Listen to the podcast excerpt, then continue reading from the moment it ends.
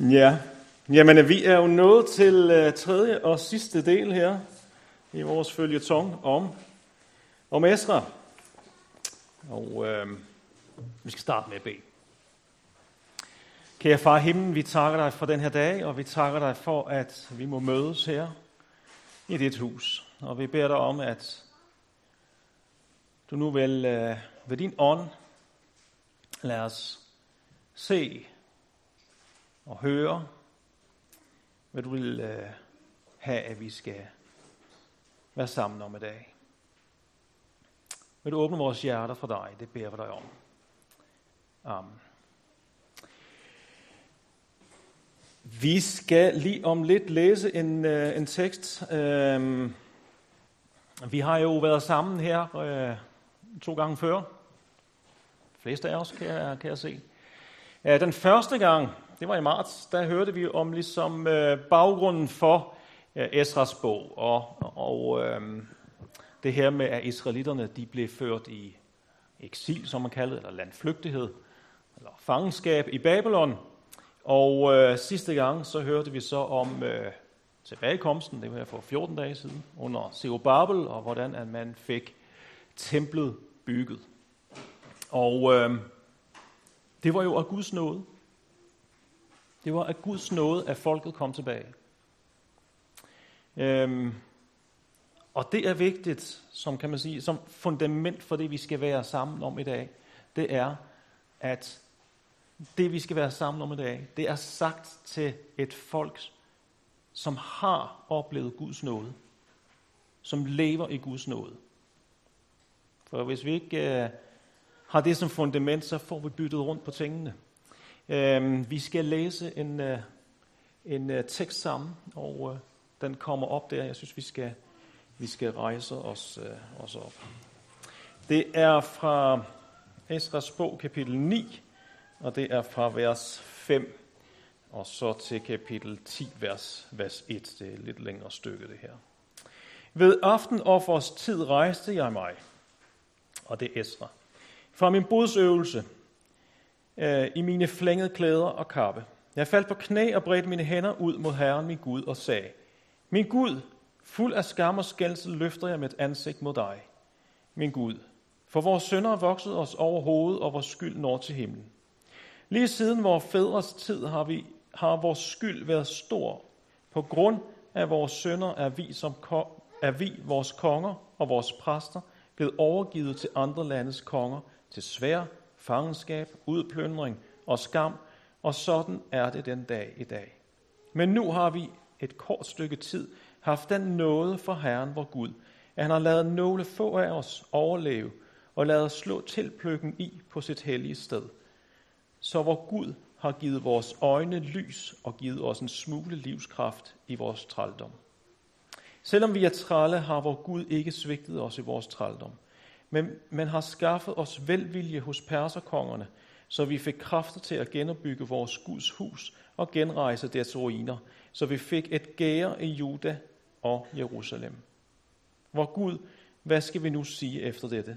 For vi har svigtet de befalinger, du gav gennem dine tjenere og profeterne, da du sagde, det land I skal ind og tage i besiddelse af et urent land, på grund af de fremmede folks urenhed, med de afskyelige handlinger, som de i deres urenhed har fyldt det med fra ende til anden.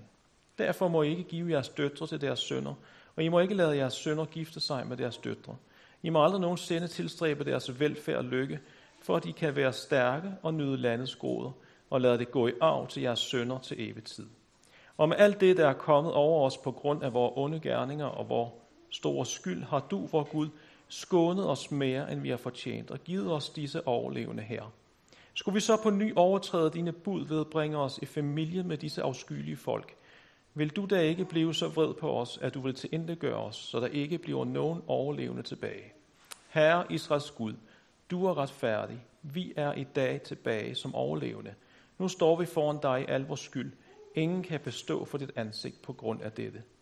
Mens Esra grædende kastede sig ned foran Guds hus og bad og aflagde bekendelse, samledes en meget stor skare israelitter omkring ham – mænd, kvinder og børn, og folket græd højt. Amen.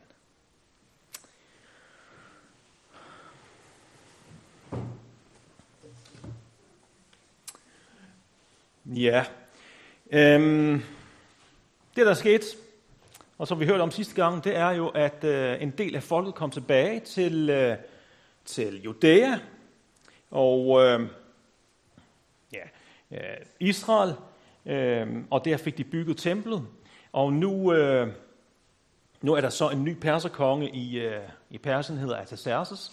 Vi er faktisk i tiden lige efter Esther, øh, Esters bog.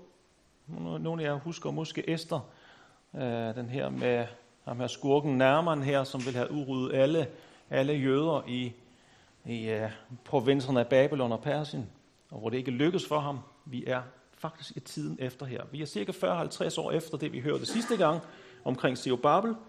Og øh, nu er der altså en, øh, en ny lille øh, flok, som tager tilbage til, øh, til, til Israel med præsten Esra i spidsen. Esra, han er, øh, er præsteslægt. Han, øh, han efterkommer af præsten Aaron, som vi hører om i, i Mosebøgerne, storebror til, til Moses. Og øh, ja, han er præst, og han er, øh, og han er det, vil man vil kalde skriftlært vel. Der står om ham, at, øh, at for Esra havde sat sig for at grænske Herrens lov og følge den og lære Israels lov og ret. Altså han er, han er en, øh, øh, en kyndig mand ind i, øh, ind i Guds ord. Og inden de tager afsted, øh, de her, øh, den her lille flok her på 2-3.000 mand, øh, så bliver det faktisk tilbudt øh, af øh, kongen her til Xerxes, at de skal få nogle soldater med, som kan følge dem på vej, fordi det er jo, det er jo øh, farligt, øh, kunne det være dengang også, at, at begive sig ud på rejser. Men det, øh, det afslår Esra, der har de ikke brug for. I stedet for, så, så beder de til Gud. Fordi at, øh, at øh, Esra, han er jo en troens mand, og han ved jo, at, at Gud, han vil passe på den. Lige så vel som han passede på øh, israelitterne igennem ørkenvandringen under Moses, så stoler han på, at Gud også vil passe på dem. Så kommer de til, øh, til Israel, øh, og øh, det er sådan øh, kapitel 7, der handler om, om det, og kapitel 8 øh, om det her. Øh, men der går faktisk kun lige et ganske kort øjeblik, så melder problemerne sig for, for, øh, for Esra. Øh, der, der kommer simpelthen nogle, øh, nogle folk til ham.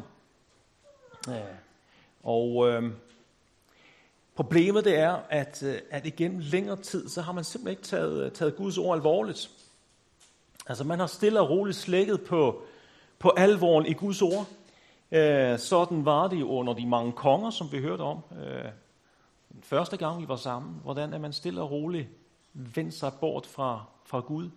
Man gjorde, hvad der var ondt i Herrens øjne. Hørte vi om den gang. Det var også sådan for, en del af, eller for den del af befolkningen, som blev i Juda under land, land, landflygtigheden. Der var de fattige, det var de, dem, som ikke, kan man sige, havde en status, så de var værd at for babylonerne at tage med til Babylon. De er blevet tilbage. De har også været overladt til sig selv. Der har ikke været nogen, der kunne undervise dem med Guds ord. Templet har været ødelagt. Det har faktisk også øh, været gældende for den del af befolkningen, som har som tidligere vendt tilbage og har, som, øh, som har boet i Israel nu øh, et, stykke, et stykke tid. Godt nok er templet blevet bygget, man har genindført, øh, man har genindført festerne, øh, som vi også hørte om sidste gang, at det passede lige ind i med Guds plan, det her med at holde påske, når de kom tilbage, så de kunne ofre lammet. Men der har ikke været nogen til at vejlede dem og undervise dem i, øh, i Guds ord. Og derfor så er folket simpelthen stille og roligt blevet både øh, åndeligt og menneskeligt også øh, øh forsømt, kan man sige. Øh. Og det er den situation, at, at Esra han kommer tilbage til. Og så kommer der altså nogle, øh, nogle mænd her. Det kan man læse om i, hvis vi har taget de første fire vers med her i kapitel 9.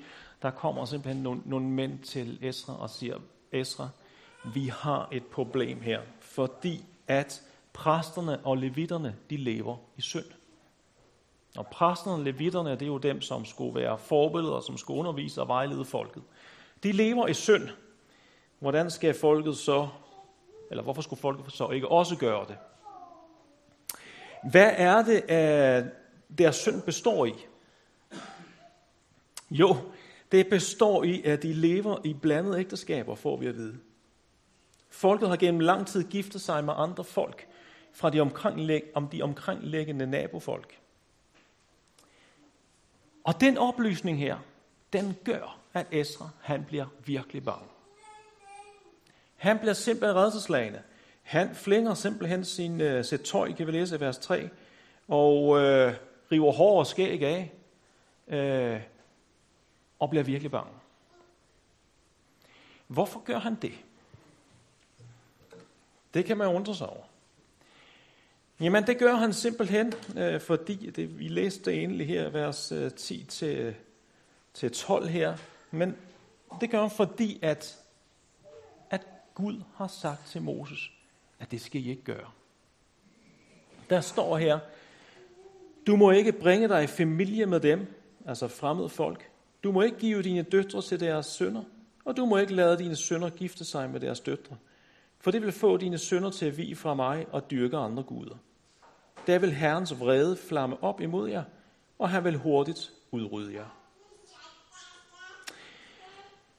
Se, hvad er problemet her med det her? Man kan jo nok synes, at det her det er godt nok, øh, det er godt nok nok kraftstof, det her. Er problemet, at øh, det ikke er gode mennesker, de her fremmede folk? Nej. Er det fordi, de er småt eller er der noget andet? Nej. Det er det ikke. De er nok fuldt ud lige så gode, hvis ikke bedre. Men problemet det er simpelthen, at det stille og roligt vil få folk til at glemme Gud. Så man kommer væk fra Gud. Det er der simpelthen øh, flere eksempler på øh, igennem, øh, igennem Bibelen. Jeg kan nævne to. Øh, den ene øh, var vi sammen om lidt om første gang. Kong Agab i Norge, Israel, han blev gift, eller gifter sig med en fynikisk kvinde, som hed Jezabel. Og øh, hende er der måske nogle af jer, der, der husker.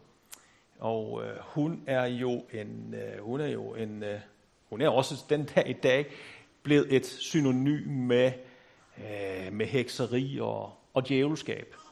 Øh, hun fik i den grad Akabs hjerte væk fra Gud. Kong Salomo, som vi hører rigtig, rigtig meget godt om, ham hørte vi også om, at da han blev gammel, så giftede han sig med mange kvinder fra fremmede lande, og stille og roligt så blev hans hjerte ført bort fra Gud. Frafaldet fra Guds ord var jo netop grunden til, at Gud lod Jerusalem og templet ødelægge og føre folket i landflygtighed. Og det er det, som gør Esra bange. Esra, han har nok tænkt noget lignende sådan her. Har folket virkelig ikke lært noget af, hvad der er sket tidligere? Har I virkelig ikke lært noget af historien? Og hvad vil der ske, hvis folket igen, igen glemmer Gud eller vender sig bort fra ham? Vil det føre til en ny invasion af en fremmed magt? Og vil Israel og Juda så nogensinde blive til land igen? Det får Esra her til simpelthen at gå i forbøn for folket. Han beder simpelthen til Gud. Og man kan sige, at den her bøn her, den er delt ind i, uh, i tre dele. Og uh, det er næsten helt Luthers den her måde her at tænke på her. Det er nok Luther, der har læst Esra, skal vi ikke gå ud fra det sådan på den måde. Først så siger, øh, så siger han sådan her. Min Gud, fuld af skam og skændsel, løfter jeg mit ansigt mod dig, min Gud. For vores sønder er vokset os over hovedet, og vores skyld når til himlen. Hvad kan vi lære om, øh, om synd her? Hvad, hvad kan vi lære af, hvad vi skal gøre, når vi har syndet? Gør som Esra. Han er totalt åben og ærlig. Vi har syndet. Vi har gjort det, som er imod det et ord. Og det siger han til Gud. Han er åben og ærlig. Det næste, han gør, det er, at han erkender øh, øh, nåden. Han simpelthen minder sig selv, minder Gud om hans nåde. Men nu har vi et kort stykke tid haft en nåde fra Herren, hvor Gud, at han har lavet nåle få af os overleve, og lader os slå teltpløkken i på sit hellige sted. Så hvor Gud har givet vores øjne lys og givet os en smule livskraft i vores trældom. Hvem var det, der førte folket fra Babylon til Israel? Det var Gud. Hvorfor gjorde han det? Det gjorde han, fordi at han var nådig. Det gjorde han, fordi han er en nådig Gud. Hvorfor er det, at Gud han vil have med det her folk at gøre? Hvorfor valgte han ikke et andet folk? Nej, fordi det er hans ejendomsfolk. I er mit folk, siger han. Det er jer, jeg viser noget. Og det er det, som, øh, som øh, Esra han nu øh, minder sig selv og minder Gud om. Og det er også derfor, at det er endnu mere skamfuldt for Esra med synden. Tænk sig, den noget, som Gud har vist os som folk. Og så synder vi alligevel.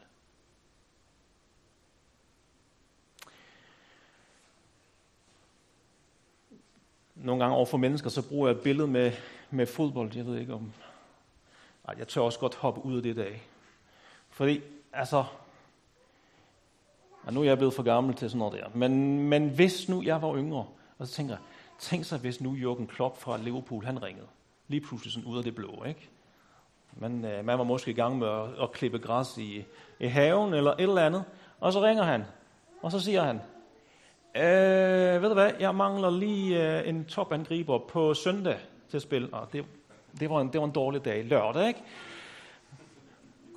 Ja, det kunne jo ske jo. Har du tid? Nej, det har jeg ikke, for jeg er i gang med at klippe græs.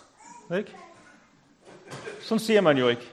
Så siger man, jo, det har jeg. Jamen, fint nok. Jamen, øh, ved du hvad, øh, så, så, så, så spørger jamen, jamen, jamen ja, det, det, det duer jeg ikke til. Så siger Jürgen Klopp, jamen, det var ikke det, jeg spurgte om. Jeg spurgte bare, om du har tid til at komme på, på, i weekenden og spille fodbold. Jo, jo, jo, jo. Ja, ja, altså alt er betalt. Vi skal nok hente dig på adressen. Du skal slet ikke tænke over noget. Vi skal nok sørge for, at der kommer privatfly og alt det der.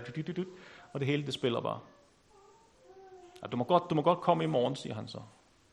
Så kan vi sådan lige, Øh, så kan vi sådan lige uh, snakke sammen inden, på, eller inden weekend, vi skal spille.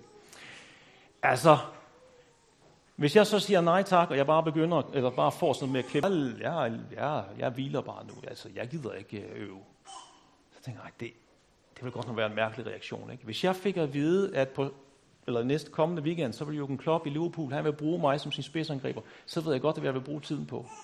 Så jeg vil bruge min tid på simpelthen at øve mig så godt som muligt.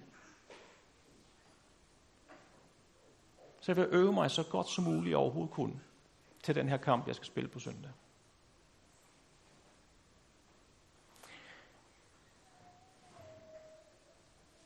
Det er den situation, at Esra han står i.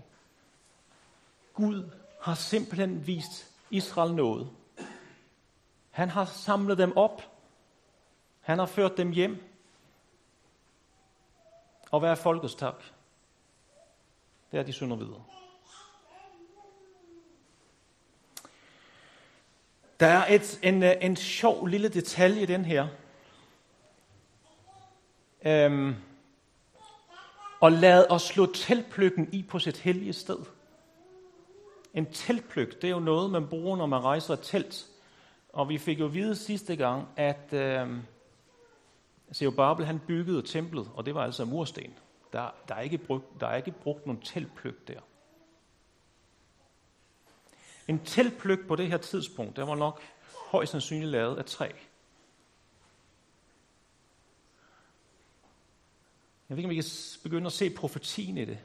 En teltpløk på sit hellige sted har vi hørt om en teltpløk i Nye Testamente, der er, der er stampet i på et helligt sted. Det er korset, ikke? Guds hellige sted, det er Golgata. Og teltpløkken, det korset. Og han har lavet nogle få os overleve og lavet os slå tilpløkken i på sit hellige sted. Så hvor Gud har givet os, Gud givet vores øjne lys. Vi har oplevet Guds nåde. Og det er jo det, som har givet vores øjne lys. Hvem er det, der kalder sig for verdens lys? Det er Jesus. Hvem er det, der giver vores øjne lys? Det er Jesus. Så selv her, i det afsnit her, der er Jesus også med.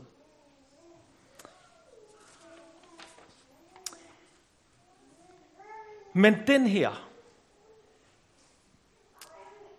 den her noget, som Gud har, for, har, har vist,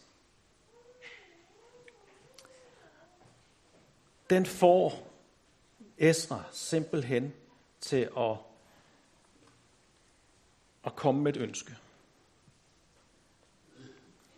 Og med alt det, der er kommet over os, og på grund af vores onde gerninger og vores store skyld, har du, hvor Gud, skånet os mere, end vi har fortjent, og givet os disse overlevende her.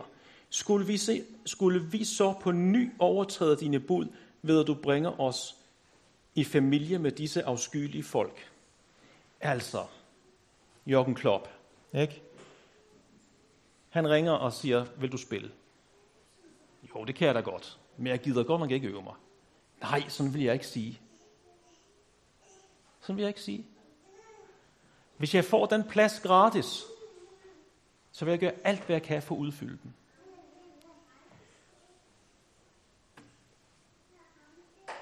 Når nu Gud har vist folket noget, skulle vi så virkelig synde på ny og overtræde den i bud Gud? Esra han beder simpelthen om, folket må forskånes for Guds vrede. Og at de må blive fornyet, så de ikke igen synder mod ham. Så de ikke igen skal komme i den flygtighed. At de ikke igen skal vende tilbage til et liv i synd. Vi har sådan øh, et udtryk, der hedder at synde på nåden. Det kan nogen af jer, der er det ældste, ældste tror jeg, I, I har hørt det før, at synde på nåden. Paulus han er, kommer jo faktisk også ind på det her, øh, det her tema her. Han har jo i, øh, i Romer, Romerbrevet de første, kan man sige, de første otte kapitler, det er jo sådan en, en god gang troslærer. Hvor han i kapitel 5, så, så, så, så punkterer det her med, at vi, vi, er, vi er frie ved Jesus. Vi er frie. Vi har oplevet Guds nåde. Vi, vi er hans børn. Det slår han jo fast med syv, tømmer, øh, syv tommer søm, søm. Og han siger det der med, jamen altså, vi skal ikke forbedre os for at opnå Guds kærlighed. Gud han elsker os. Gud har vist os noget. Men hvad så? Så kommer han over i kapitel 6, øh, Paulus her.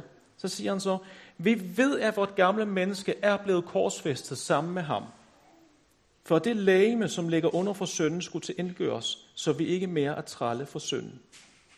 Altså, da Jesus han hang på korset, så tog han jo alt vores synd med op og bankede det op der på korset. Det er det, der ligger i, vort gamle menneske er blevet korsfæstet. Vi, vi er frie. Vi er frie. Synden er korsfæstet med Jesus. Synden har tabt. Synden er til intet gjort.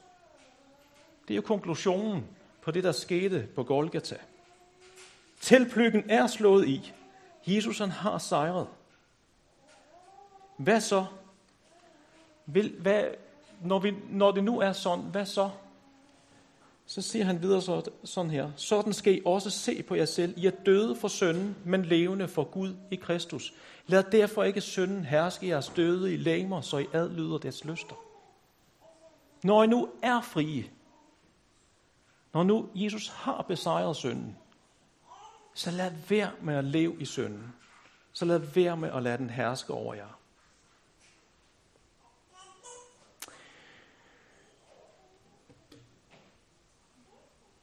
Den her bøn og det her ønske, det får simpelthen folket til at angre deres sønder og vender sig, og får dem til at vende sig til Gud. Og der er faktisk en, øh, en mand, det er nu vi i kapitel 10, vers 2, som hedder Øh, Shekania. Vi ved øh, kun, hvilken slægt han er af. Vi ved ikke, hvad han, hvem han egentlig er. Kun hvilken slægt han kommer fra. Han konkluderer, det her, det må simpelthen få konsekvenser. Der bør handles efter Guds ord. Og han siger simpelthen direkte, at de, blandede, de her blandede ægteskaber, de bør simpelthen opløses. Og her er det, hvor jeg tænker, nu, nu er vi inde i noget her, hvor jeg, hvor jeg tænker, at om, om det lige præcis er, øh, er sådan, vi skal gøre i dag, det er jeg ikke sikker på.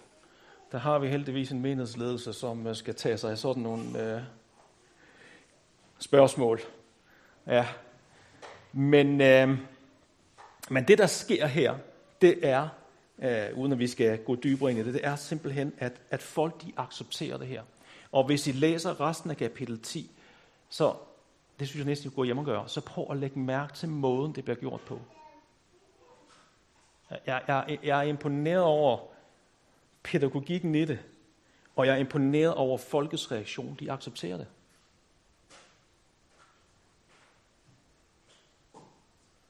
Folket følger Guds ord. Og det, der sker, når folk følger Guds ord, det er, at der sker en vækkelse. Og sådan har det faktisk været gennem hele kristenhedens historie. Når folk de følger Guds ord, så sker der en vækkelse.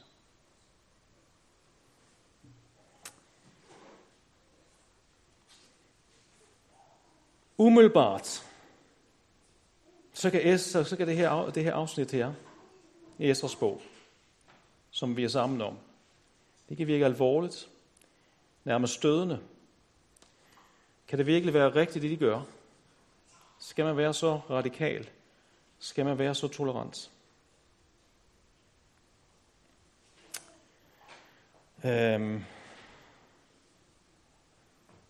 Ja, lige her, så er de meget radikale. Og man skal være det hver gang. Det skal jeg ikke her stå og sige. Men det jeg kan sige, det er, at Gud han ønsker, at vi lever et liv efter hans ord.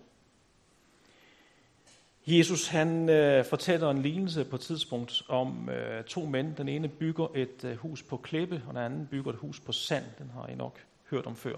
Lige inden baggrunden for, at han øh, fortæller den lignelse, det er, at folk vil gerne følge ham. De vil gerne have hans gaver. Men der er bare noget, de ikke ønsker. Og derfor så siger han sådan her til dem. Hvorfor siger I herre, herre til mig, når I ikke gør, hvad jeg siger?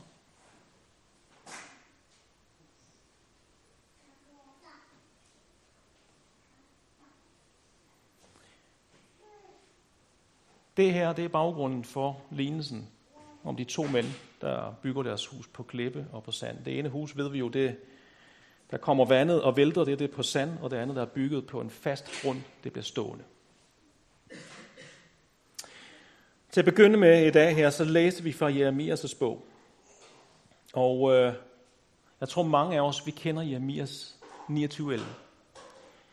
Det her med, at Gud har planer for os, om lykke, om fremtid og om håb.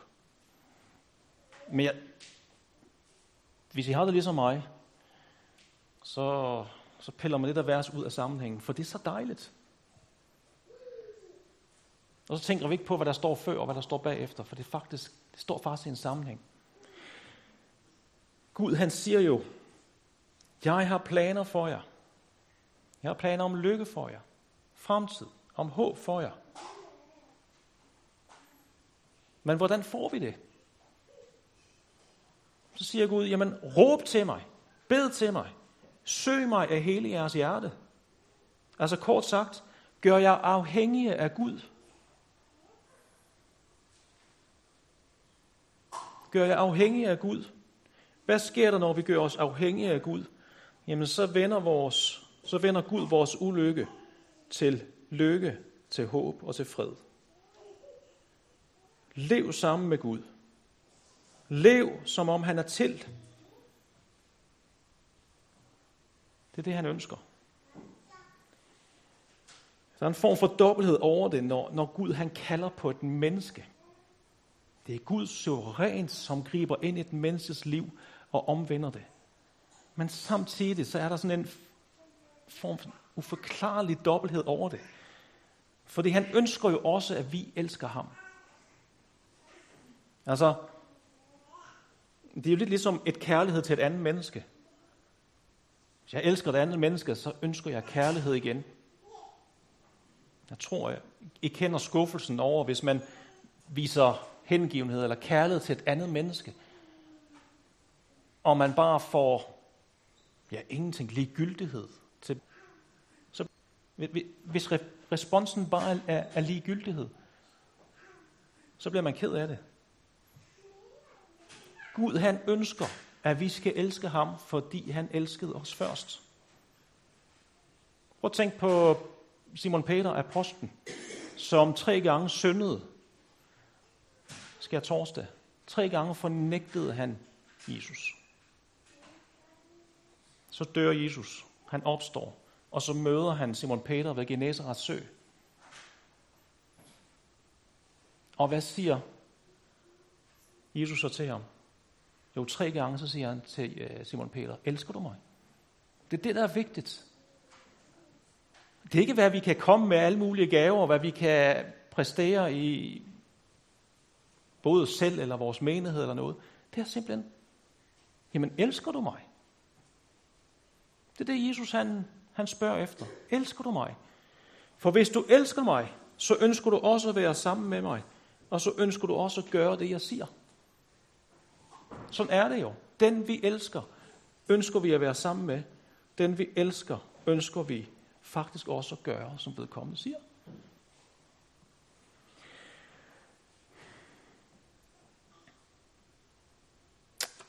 Hvad skal vi lære af det her, vi har været sammen om øh, i dag? Nu skal vi snart til hold her. 1. Vi skal stole på Guds nåde. Vi skal stole på Guds nåde. I forhold til Guds kærlighed og nåde, så formår vi ikke noget som helst. Omvendelse og frelse og lyst til Gud, det er noget, han vækker i os. Paulus han siger sådan her, Jeg forbarmer mig over, hvem jeg vil, og viser noget mod, hvem jeg vil. Det er citat fra Mosebøgerne. Så afhænger det altså ikke af menneskers vilje eller stræben, men af Guds barmhjertighed. Det er Paulus' konklusion. Det er Gud, der griber ind i dit liv. Det er Gud, der viser dig noget. Men hvad så? Hvilke konsekvenser får det for os? Kan vi så bare leve, som vi vil? Kan vi så bare gøre, som vi vil? For alt ender jo godt for alle. Er det sådan, det er? Nej.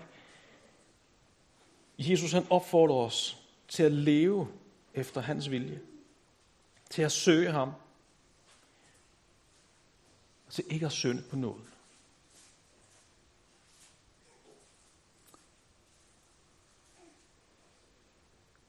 Og så en tredje ting. En ting, jeg tænker, at vi måske skulle tage med i vores bøn. Jeg tror, at når vi beder, så er vi rigtig gode til at tage alle mulige hverdagsting med. Og det tror jeg også, det er rigtig vigtigt og rigtig godt. Det skal vi ikke skære ned på. Men jeg tror, at vi måske skulle øve os i at bede om kærlighed til Jesus og kærlighed til hans ord. At vi må lære at elske Jesus, og vi må lære at elske hans ord. Det første tekst, vi overhovedet læste her for, i marts, det var den her. Det var den allerførste tekst. Den har jeg lyst til lige at slutte med. Fordi den øh, binder faktisk det hele sammen. Øh, der læste vi sådan her. Se, jeg stiller dig i dag over for livet og lykken, døden og ulykken. Hvis du lytter til Herren, din Guds befalinger, som jeg giver dig i dag, og elsker Herren, din Gud, vandrer hans veje og holder hans befalinger og lover og retsregler, der skal du leve og blive talrig, og Herren din Gud vil velsigne dig i det land, du skal ind og tage i besiddelse. Men hvis dit hjerte vender sig bort, og du ikke vil høre, men lader dig forlede til at tilbede andre guder og dyrke dem, så kan jeg i dag forsikre jer om, at I vil blive udryddet. I vil ikke få noget langt liv på denne jord, du skal tage i besiddelse, når du går over Jordan. Jeg tager i dag himlen og jorden til vidne mod jer. Jeg har stillet dig over for livet og død og lever, sindelsen og forbandelsen så vælg da livet, for at du og dine efterkommere må leve og elske Herren, din Gud. Allød ham og hold fast ved ham. så vil du leve og få et langt liv og bo på den jord, Herren lovede dine fædre, Abraham, Isak, Jakob, at give dem. Sådan sagde Gud til Israel, lige da de var kommet ind i det forjættede land. Og sådan siger han også til os i dag. Så vil der livet. Så vil Gud.